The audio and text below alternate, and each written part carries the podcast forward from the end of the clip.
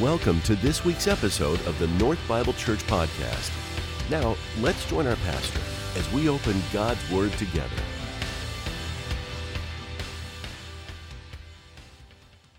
Thank you, everybody that participated in that. Uh, can you imagine uh, being a teenager or um, young person and alone and finding yourself pregnant and no resources, no place to go, um, your situation is hopeless, uh, you decide to have that child, um, you go to the Hope House, and uh, women who love Jesus take you in, care for you, and then we get to help them.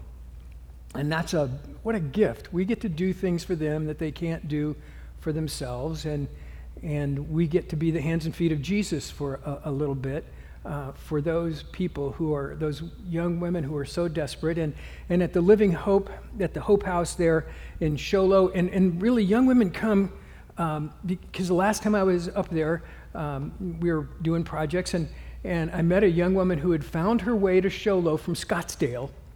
Um, who wasn't allowed to go home anymore because she was pregnant and she was up at Show Low, and it just reminded me that, that young women are coming from all over because they know there's some place that they can have hope and, and get some help. And, uh, and so they take them into this house and they care for them and they uh, make sure that they're healthy. They make sure that they get to uh, learn about Jesus. They, they make sure that they learn skills. Uh, they take them, they tr- teach them how to take care of their babies.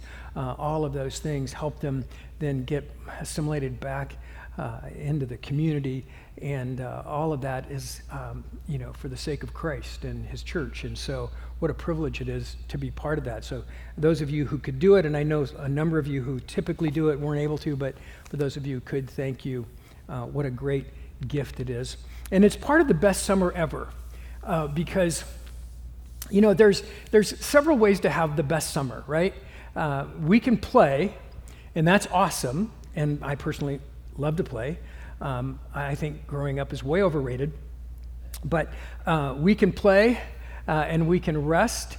Uh, but part of having the best summer ever is also doing something of value uh, figuring out a way to serve, fi- figuring out a way to, to give um, of ourselves. And, and so we try to create opportunities uh, for us to, to do that, and we love to do it together. We love to do it as a, as a community, as a church body, uh, to serve together. And, and so part of the best summer ever is figuring out how to serve how to give away ourselves. And, and that's what we're, we're going to talk about this a, a, little bit this morning because uh, in our series, In the Best Summer Ever, this morning we're going to talk about pour in. And, um, and so uh, in, in, our, in our effort to keep the inward in there, to, to live in, to abide in. This, this morning we're going to talk about pour in, and we're going to do it. Uh, we're going to come at it from an interesting angle out of Second Timothy, the fourth chapter. We're going to read eight verses, but as a, as a prologue to those, I want to set the stage for you just a little bit because the Apostle Paul wrote these words, and he is imprisoned in Rome, and he understands that his time is just about done uh, that he is chained to one of the royal guards 24 hours a day. He knows that any moment uh, the decision could be uh, handed out that he's to be executed, and certainly he is going to be executed shortly after this. Uh, and he's going to die for his faith. He's going to die because of his ministry. I was thinking about this, and my apologies to Irena. I was thinking about this though uh, when during communion, and Irena is leading this song for us. And I was thinking about how many of us could say that we've been in prison for our faith. Um, there's not a lot of hands just firing up right now. But Irena's husband was in prison four times for his faith, and they were able to immigrate to the United States. They become naturalized citizens. She's part of their part. Of, she and her family, uh, Sodik and Irena and Daniel, are part of our church. And uh, if, if anybody kind of defines pouring out or pouring in, it would be um, Irena and Sodik um, we're grateful that they're part of our church family. And, and so we're going to talk about this morning, but Paul is in prison. Paul is going to be executed. Paul is coming to his last days. He knows that the end is near and he is trying desperately to, to write a letter to his protege, Timothy, the one who is following them, the one he, maybe he trusts the most, the one that he's trying to hand the baton off to. And he is writing these words to Timothy, who's a young man. And he's saying, Timothy, here's some lessons that I just need you to know. I want you to get this so badly. And so I'm, I'm writing this to you. And Paul is going to talk to Timothy about what it looks like to finish well what it looks like to finish strong. About 30 years ago, an author, uh, uh, he was actually a consultant, wrote a book called The Seven Habits of Highly Effective People. And he had these seven habits that I thought were really profound. And, and, and, if, you, if you look at the author, you may not agree with him theologically on everything, but you would, uh, you would look at some of these habits and, and they make total sense. And uh, for example, one of the ones that really impacted me as a, a younger husband and father was listen to understand. Sounds really simple, doesn't it? But what he was saying is don't listen to respond, don't listen to fix, but, but first listen to understand re- what, is they, what are they really saying? What, what, what's really going on here? And make sure that as you listen, you listen to understand first and not simply what we typically do is, is that we listen to respond. We, we listen uh, preparing our answer rather than really trying to understand what's going on. One of the other things that, that he said in this book was begin with the end in mind. Begin with the end in mind. And here's what he says he, says, write your own epitaph.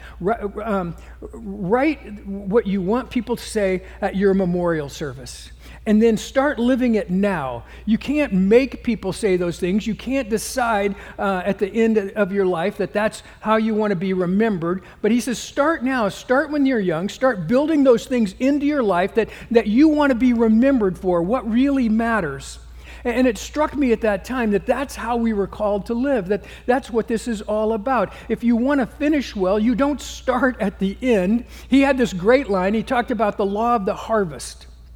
And he said, You know, you can't cram for the harvest. it's like, uh, it's like college, you know, you, you can't, it's really, it gets harder and harder to cram for tests, right? Uh, you don't retain the information, you don't really learn anything, you're just trying to get past a test. He said, You can't cram for the harvest, but you have to sow seed in its season. You have to nurture the soil. You have to water the ground. You have to take care of the crop. And then in due season, you will reap a harvest. And, and that's the idea that if we really want to know how we're going to finish, we start early in our lives and we start sowing those seeds and we start nurturing it and caring for it so that at the end we get the crop that we believe God has led us to, that God's called us to. And so the Apostle Paul desperately wants Timothy to understand this. And so here's what he says. Uh, we're going to read it. And, and, one more thing, though. One more thing that struck me. Uh, that, that we're not going to read this, but in verse 10, he mentions an obscure guy named Demas. Uh, and Demas is mentioned in Philippians, and he's also mentioned in Colossians as one of, uh, one of the guys that travels with Apostle Paul that he's with Paul, but then all of a sudden in 2 Timothy, fourth chapter, the 10th verse, he says, And Demas, who has, de- who's left me, who's deserted me, because he loved the world more. And Demas didn't finish the race. He didn't finish well. And so Paul is trying to give these instructions to Timothy how to finish well, but he gives him this also this example of Demas who didn't do it, who loved the world more than the things of God, who loved the world and his comfort and, and being, um, you know, doing his, what made him feel good and his security more than the mission that God had given him. And it's interesting that in the Greek, the word Demas means popular. That maybe it was that in the face of rejection, in the face of persecution, in the face of incarceration and even execution, Demas preferred to be popular. He preferred to be well liked. And he deserted Paul in his hour of greatest need. And so Paul writes this in 2 Timothy 4, verses 1 to 8 I charge you, speaking to Timothy, but speaking to us as well I charge you in the presence of God and Christ Jesus, who is to judge the living and the dead, and by his appearing and his kingdom, Preach the word, be ready in season and out of season, reprove, rebuke, and exhort with complete patience and teaching. For the time is coming when people will not endure sound teaching, but having itching ears, they will accumulate for themselves teachers to suit their own passions, and will turn away from listening to the truth and wander off into myths. As for you, always be sober minded, endure suffering, and do the work of an evangelist, fulfill your ministry. Wow. Before we, before we go any further, let's, can we just pray with me one more time? Heavenly Father, this is your word. This is your living, breathing word. And Lord, somehow we need those words to become part of our lives. Somehow we need those words to transform us by your Holy Spirit. And so, Lord, I ask this morning that you would open our hearts and our minds to your word, to what you have for us. Lord, that you would lead us into truths for our lives. You would lead us into truths for our church family, how we do this as a community, how we live this life out for your kingdom and your sake. And so, Lord, we commit all of this to you, and we give you praise and we give you thanks in Jesus' name. Amen. So, the first thing that the Apostle Paul says to Timothy, his protege, is I charge you in the presence of God and of Christ Jesus, who is to judge the living and the dead, and by his appearing in his kingdom. So, here's what Paul says. It sounds kind of familiar, actually, because when I, when I do a wedding, and we get ready for the vows, I always tell this the couples that this is this isn't just for you guys, but you're making these promises before God uh, that you're making these promises for God and your family and your friends, that this isn't just some, saying something I hope that we're going to do, and I, and I hope we're going to be able to pull this off, and, and I'm going to love you as long as I feel like loving you, and all of those kind of things. But here's what we say is that I'm making promises to you before the God of the universe, before Christ Jesus, our Lord and King. I make these promises to you. Last week, I, we did a parent child dedication, and we asked the parents some questions. And before each question, we asked them, Do you commit before God and your family and your friends that this isn't just something you're saying we hope to do, and this just isn't something you're saying that as long as it's convenient, but this is something that you're saying before God, I'm committing to these things? And the Apostle Paul is saying to Timothy that Timothy, your audience is God. You are doing this for Jesus. You're serving the body of Christ and you're serving his world, but you're doing it for him. He's the one that you're, uh, you're living to please. He's the one that you're serving. He's the one that you're pouring your life out for. It's for His kingdom, it's for His glory, and everybody gets the benefit, but you're doing it for Him. Not for praise, not for popularity, not for acceptance, but for the kingdom of God, for His glory. So he begins with this. So Timothy's going to get this is really serious. This is really important. And then the very first thing he says is preach the word. Preach the word. And I want to emphasize the word. That here's what he's saying I want you to preach the Word of God. I want you to preach the Scripture. I don't want you to preach great opinions, and I don't want you to pre- preach popular sayings, but I want you to preach out of the Word of God. I want you to share with people, I want you to proclaim the good news of who Jesus is that we have been given, that has been shared with us. I want you now to share that with other people, and I want you to be the herald, I want you to be the messenger of God, and I want you to preach always out of the Scripture. Everything begins with Scripture. We were talking last week as a staff, you know, one of the challenges that we have sometimes when we, when we speak like this is that we, we hear a wonderful story or we hear a great analogy and it's so awesome, and it's so compelling that you tend you want to build a sermon around the story, around the analogy, around the illustration. It's the kiss of death for somebody that's preaching that we always start with the scripture and we build everything around that because we preach the word with emphasis on the Word of God. And so Paul says, Timothy, preach out of God's Word, out of the richness of His Word in your life. And then he says something interesting. He says, Be ready in season and out of season. Always be ready to give an account for Christ. Always be ready to share the good news of Jesus. Now, here's something I would encourage you with that I, that I talk to people about all the time, and that is that all of us need a two minute version of our testimony and a 30 minute version of our testimony.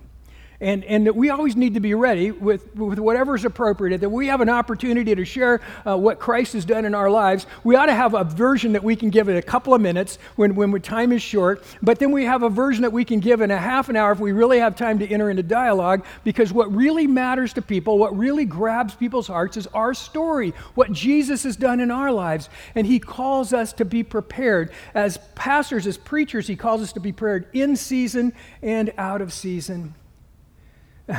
so that means that there's no, there's no time that we're not uh, in the game. There's no time that we're not in the battle. There's no time that we're not uh, ready to share the love of Jesus because Christ is our life. How could we not share that? How could we not give that away to someone who is in need? How could we pass an opportunity? Because you know what? It's not Sunday. Let's wait till Sunday. We'll get to that.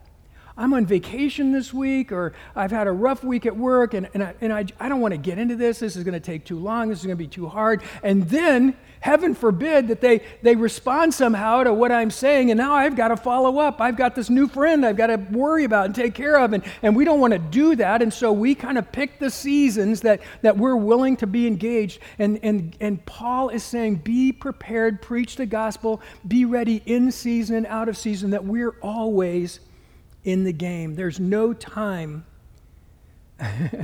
I was, there's no time we're not. I was thinking about this that, that some of you guys mark your calendars your, you know, by deer season, and some of you by turkey season. I know, I got an amen there. Um, some of you by the NFL season, uh, right? And, and then others by different times. And here's, uh, here, here's what Paul is saying is that if you're a follower of Jesus, there is no off season that we're always in season. We're always ready for the game, that we're always engaged. So he says, preach the gospel, preach the word in season and out of season. And then he says, reprove which is an interesting Bible word. Uh, you can use, you can, you could substitute in there uh, to convict, uh, to challenge. Uh, here, here's what I love. If you're a parent, uh, you take these three words that he says. He says reprove, um, re- reprove, uh, and then he, he uses the word rebuke and then exhort. Those three words. And so uh, uh p- picture this your, your, your child does something, and um, I know this doesn't happen in your house, but they, they do something wrong, and you say, you know what? That wasn't right. Y- you didn't obey. That was wrong. I need you to think about this. Well, they do it again. And you say, you know what? This is bad and there are consequences to this that something's going to happen as a result of this. There's a price to pay for not being obedient. And so when we when we reprove, we're convicting, we're telling people here, we're telling our kids, we're telling somebody else that that here is sin, that this is wrong, that this is disobedience. And then if, if that doesn't work, then we rebuke and we say, you know what, I want to remind you of the consequences of your disobedience, that this is between you and God. This is something, but it also affects our whole family. It expects it it changes our community, all of those kinds of things. And, and there are consequences to your behavior that are really serious. And then the last one is exhort. And that's where you say, But I know you can do this. I know you can do it. I know it's in your heart. I know that's not you, that action. And I know God's got something bigger for you. And I'm cheering for you and I'm on your side. And we encourage and we exhort and we challenge, but first we reprove and then maybe we have to rebuke, but then we say, But I know you can do it. I know it's in you. I know there's something bigger in your life. I know that God's doing something inside of you, and we exhort each other and we encourage each other and we challenge each other and we do it together. And the Apostle Paul is telling Timothy that all of those things are part of your life, all of those things are part of your ministry. It's all part of preaching the gospel. That there are times when we repu- reprove, there are times that we rebuke, and there are times that we exhort each other and we live that life out in community, and we're always ready to be part of it. We're always ready to speak those words.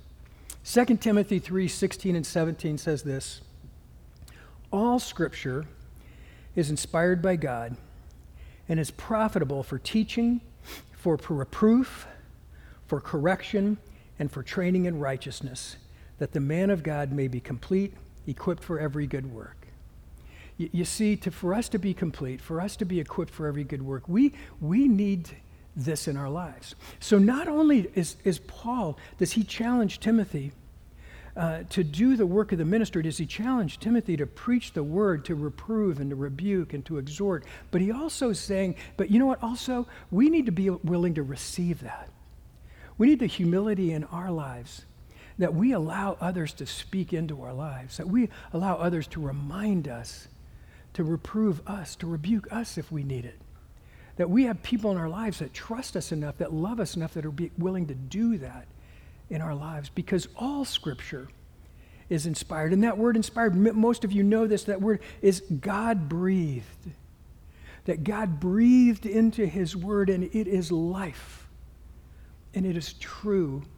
And it's not just words on the page that we're to memorize, or it's not just a set of things that we're supposed to obey, but it's God breathing life into us. It's God speaking to us, it's God transforming us through His Word. And His Word is true, and it's profitable for us. And so He says all of this the reproving, the rebuking, the exhorting, the preaching of the Word all of this is done with complete patience and teaching. so Paul, Paul doesn't add words just for fun. So he says complete patience. Uh, he's saying that we don't give up on each other that we don't give up. We don't get exasperated and just say, You're never going to get it. You're too dumb. You're too sinful. You're too whatever. But he says that we have complete patience, that we, we love the way Christ has loved us. We give ourselves to people. We hang in with people. We stick with them. We try everything we can. We keep reminding them of who God is in their lives and, and what God's called them to do. And, and maybe there's a time, maybe there's a love that says, You know what, for a season, you're going to have to step aside but we do it with complete patience. Now, here, here's, uh, you know, if, if you're a parent, you, you get this because one of the things that we try to do as parents is that we try hard, as best we can, to never, to never discipline out of anger, right? Never discipline out of anger. So you know, you might give your kid a timeout sometimes, but you're really giving yourself a timeout so you can sort of calm down, get perspective, think this through, and how am I going to do this? How am I going to talk to them? What are we going to, how are we going to process this? But you never want to discipline your child out of anger. You want to wait. You want to do it uh, with, with love and with patience because you're teaching them, you're correcting them, you're guiding them, you're, you're growing them.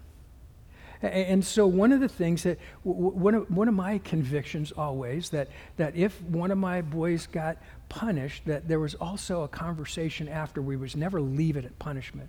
We would never leave it at consequences. That's what we called it. I even had a wooden spoon that I wrote the word consequences on, just to make sure they understood it wasn't a, a penalty or a punishment, but it was the consequences for, you know, decision that they had made, uh, or the lack thereof.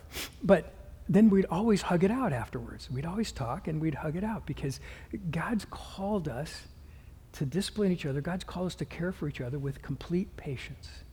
And I love you. I'm not giving up on you. I'm not stopping loving you. But this is who we're called to be. You get this picture of who Paul is to people. Think about Paul, who's been shipwrecked, who's been uh, stoned, who, who has been you know, beaten, uh, who's been threatened, who's been imprisoned, and still he says, with complete patience, we present the gospel. We keep loving people, and we keep teaching. We're always teaching. When in your life are you not teaching? If you really think about that, when in your life are you not teaching?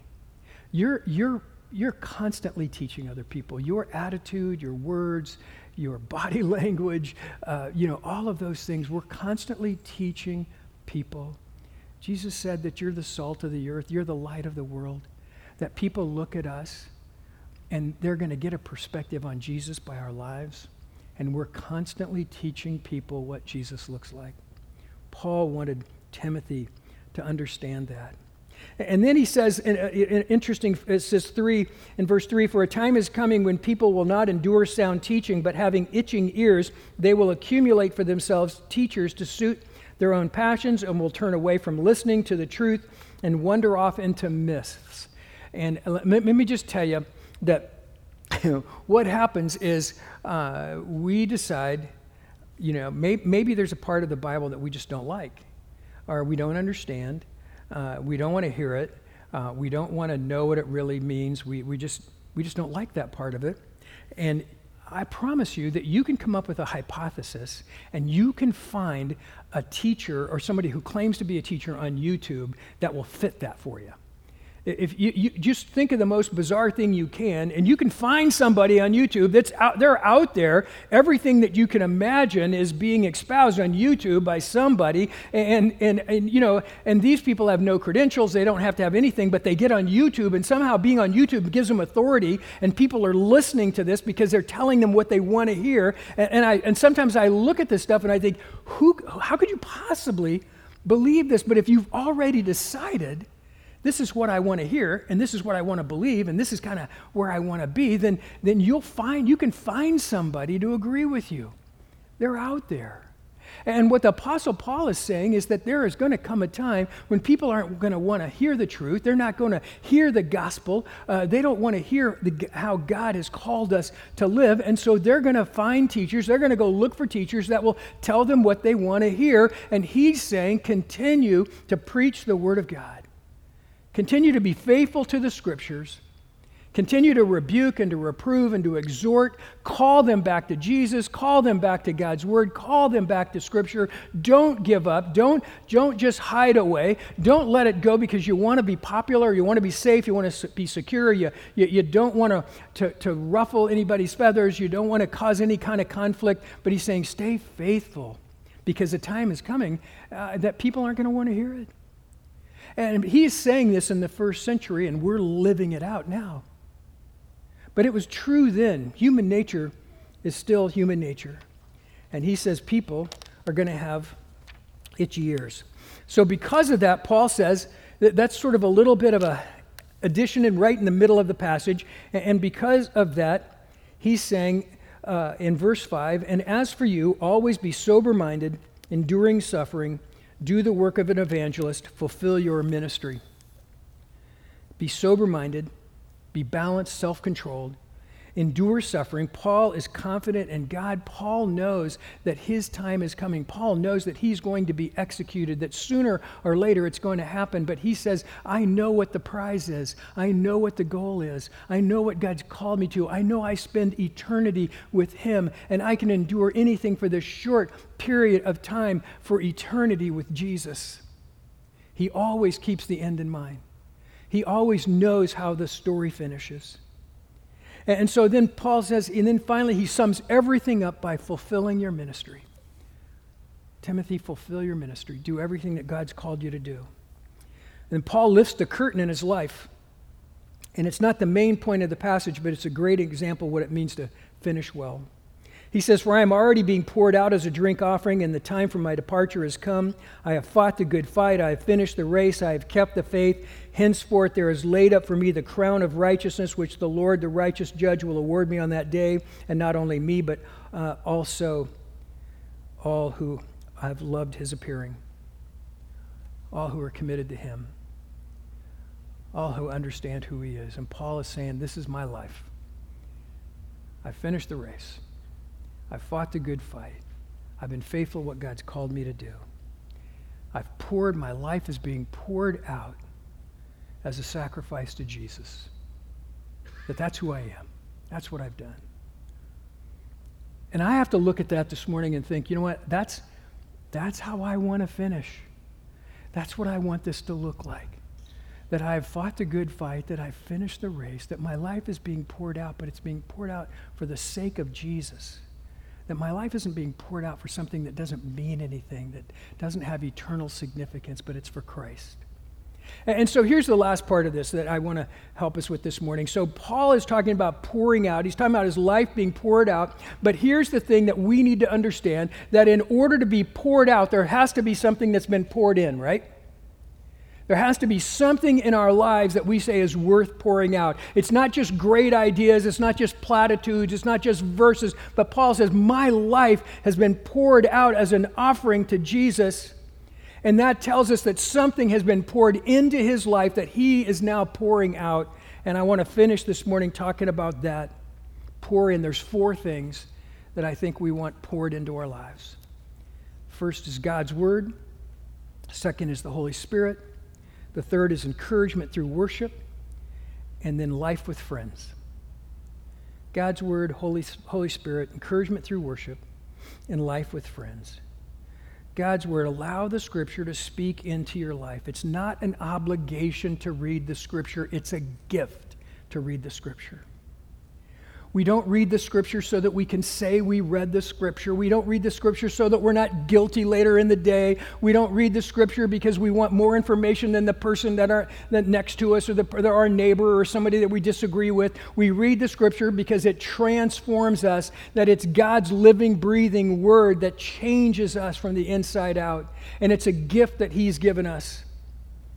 And the Holy Spirit, Acts 2:17 says, "In the last days it shall be, God declares, that I will pour out my spirit on all flesh." That God promises to pour out his spirit. Not only that, but Romans 5:5 5 says, "And hope does not put us to shame, because God's love has been poured into our hearts through the Holy Spirit who has been given to us." That God pours his spirit into us. He fills us with the resurrection spirit of Jesus. He does it to transform us, to change us, so that His love can be poured out of us into a hurting and dying world. He gives us that spirit. He gives that to us. He pours into us. So if you're here this morning and, and, and Christ is your Lord and, and you are, belong to Jesus, He has poured His Spirit into you. But the problem that we have so often is that we don't appropriate that Spirit in our lives. We live our lives as though it never happened, as though He's not there as though He's not transforming us. But He calls us, He welcomes us to live a life in His Spirit. That's why Ephesians 5:18 says, "Do not be drunk with wine, for that will ruin your life." Instead, continually be filled with the Holy Spirit. Allow God's Spirit to begin to fill you. Allow God's Spirit to fill you in all of those places that, that He isn't already, all those places that maybe you have kept to yourself. Lord, I want you in, in my life, but I've got these parts of my life that I don't want anybody to know about, that I, that I can't give away to you, that I, I want to keep for myself. I, I need the security. I, I need whatever it is that I, that I really like, that I'm addicted to, that I want. And he's saying, be filled with the Holy Spirit. Allow God's Spirit to continually fill those spaces that you haven't given him already. Allow him to completely fill your life with his Spirit so that your life can be poured out. Paul is warning the church in the city of Ephesus here in Ephesians 5 to let Christ control your lives and not anything else. That if we don't allow Christ to control our lives, something else will. And then we have encouragement through worship.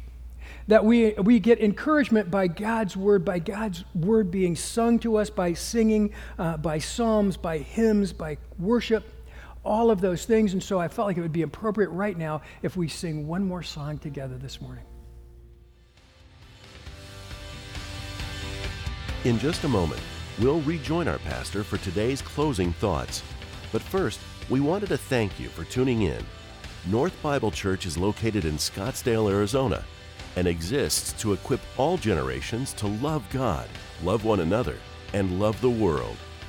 For more information about North, please visit our website at northbiblechurch.com.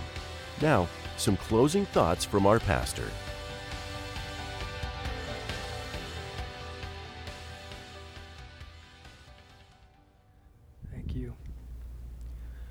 Worship together, we sing songs and hymns and spiritual songs. Uh, Paul talks about that. When you get home today, get that Ephesians 5 18 and then read the next couple of verses, and he talks about what it means to be continually filled with the Spirit uh, that He wants to continue to transform us, to change us, to flow through us, to fill all of those corners, all of those dark places in our hearts uh, and our minds. He wants to transform us from the inside out, and we get to cooperate with that. Um, that, that you know why you have a devotional in the morning? You have a devotional to create space for God's Spirit to fill those spots. You create space for God to work in your heart and in your mind. You don't do a devotional uh, just to do a devotional. You don't do a devotional because that's what all Christians do. But you create space for God to speak to you, to work in your heart, for His Spirit to fill you and to flow through you and to use you.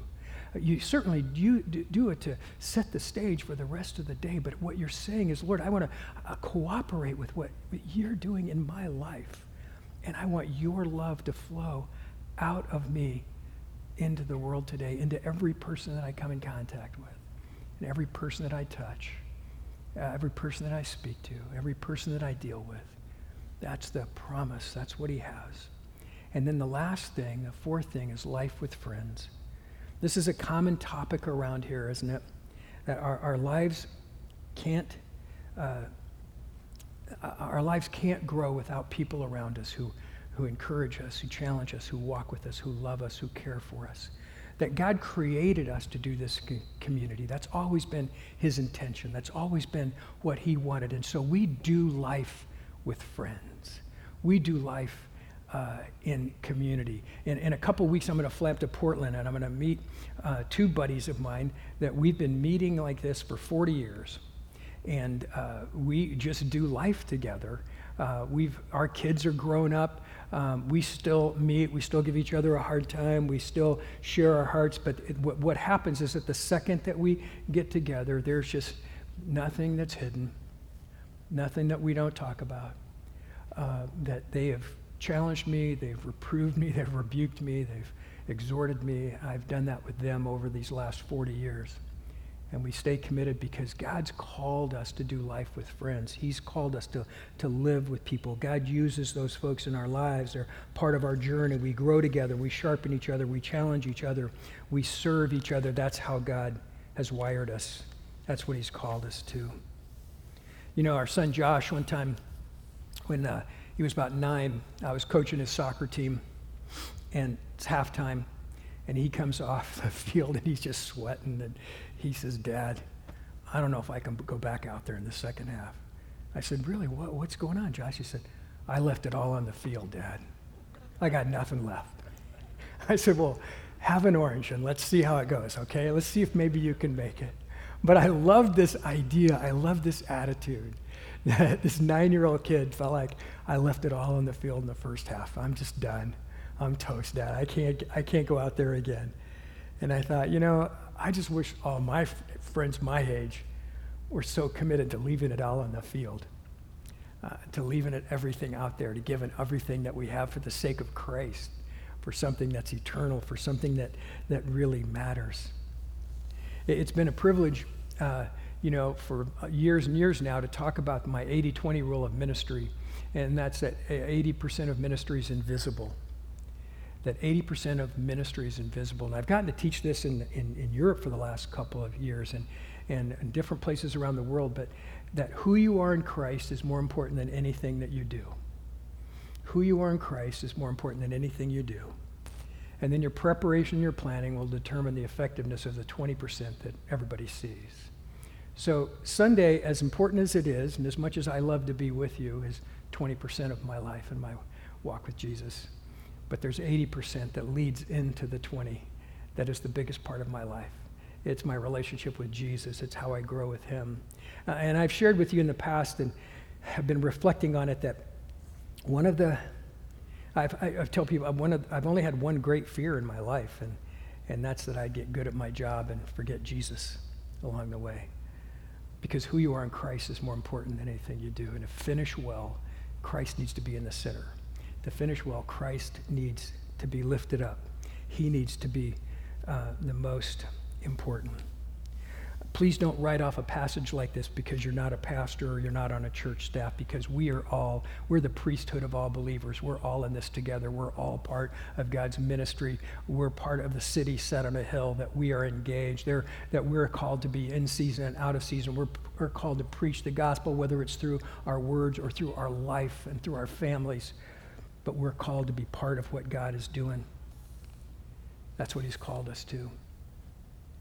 Would you stand with me, please? Let me pray for us. Heavenly Father, we thank you for this morning. We thank you that we had the privilege of having communion together, your supper that you ordained, uh, Lord, that you called us to, that we remember, your sacrifice on the cross. We remember the power of your resurrection. We are reminded that we have life and that we're to celebrate this as Wes called us to. That we're to celebrate this until you return, Lord, and we are grateful for that. And Lord, we thank you for your word. We thank you for how you challenge us to pour out our lives for the sake of others, but Lord, that you pour into us through your word, through you, Holy Spirit, uh, through each other, through worship. And so, Lord, we receive that this morning. And uh, Lord, I ask that at this moment that you would remind us in our hearts and our minds that you live in us, that you are flowing through us, that you are transforming us, that you are empowering us, Lord, uh, that you are growing us into the image of Jesus so that we might be a light in a dark world. And Lord, we'll be careful to give you the praise and the honor because it's for your kingdom and it's for your church, Lord, in Jesus' name.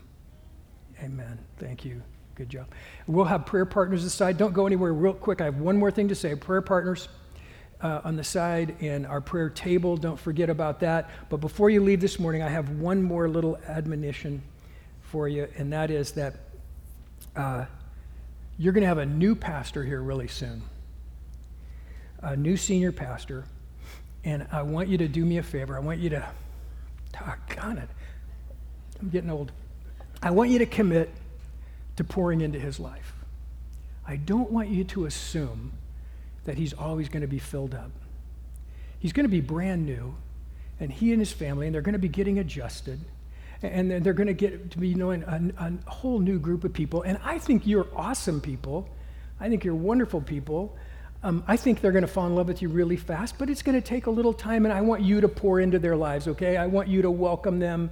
I want you to I want you to pray for them. I want you to greet them. I want you to invite them over to your house. I want you to do whatever it takes to make them feel uh, valued. I want you to, just commit yourself to pour into them.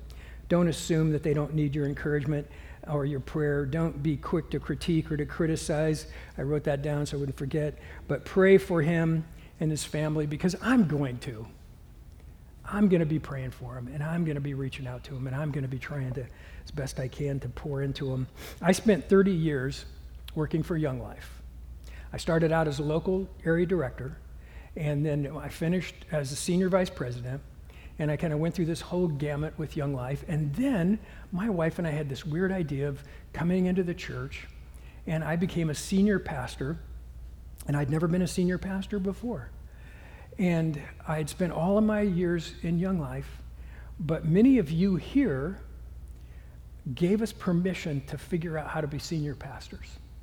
And you gave us permission uh, to figure out how to do this and uh, how to take our experience in Young Life and apply it into a church. And, and so we did things weird because I, I like to memorize names and, and, and I like to clean the bathrooms and I like to do things that, you know, that maybe not everybody was doing at, at the time. And you gave me permission to figure out, uh, you know, because, you know, it's so weird, but if your pastor, Sunday comes every week, and you're so you're preparing for a sermon every week and there's a point where spiritually and, and mentally and emotionally that's a grind on you. And if you've not been doing it for the first 30 years it's a different and you gave me permission to do that. And all i'm asking is that you give this young family permission to grow and to figure this out and to find their place to serve and to lead. And god's going to use them and he's going to use you in just ways that i think will um, just amaze all of us.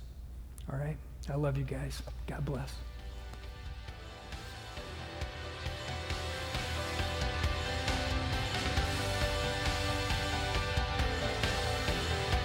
Thank you for joining us for this week's message.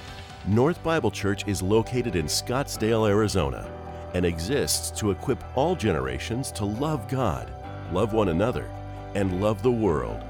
For more information about North, please visit our website at northbiblechurch.com.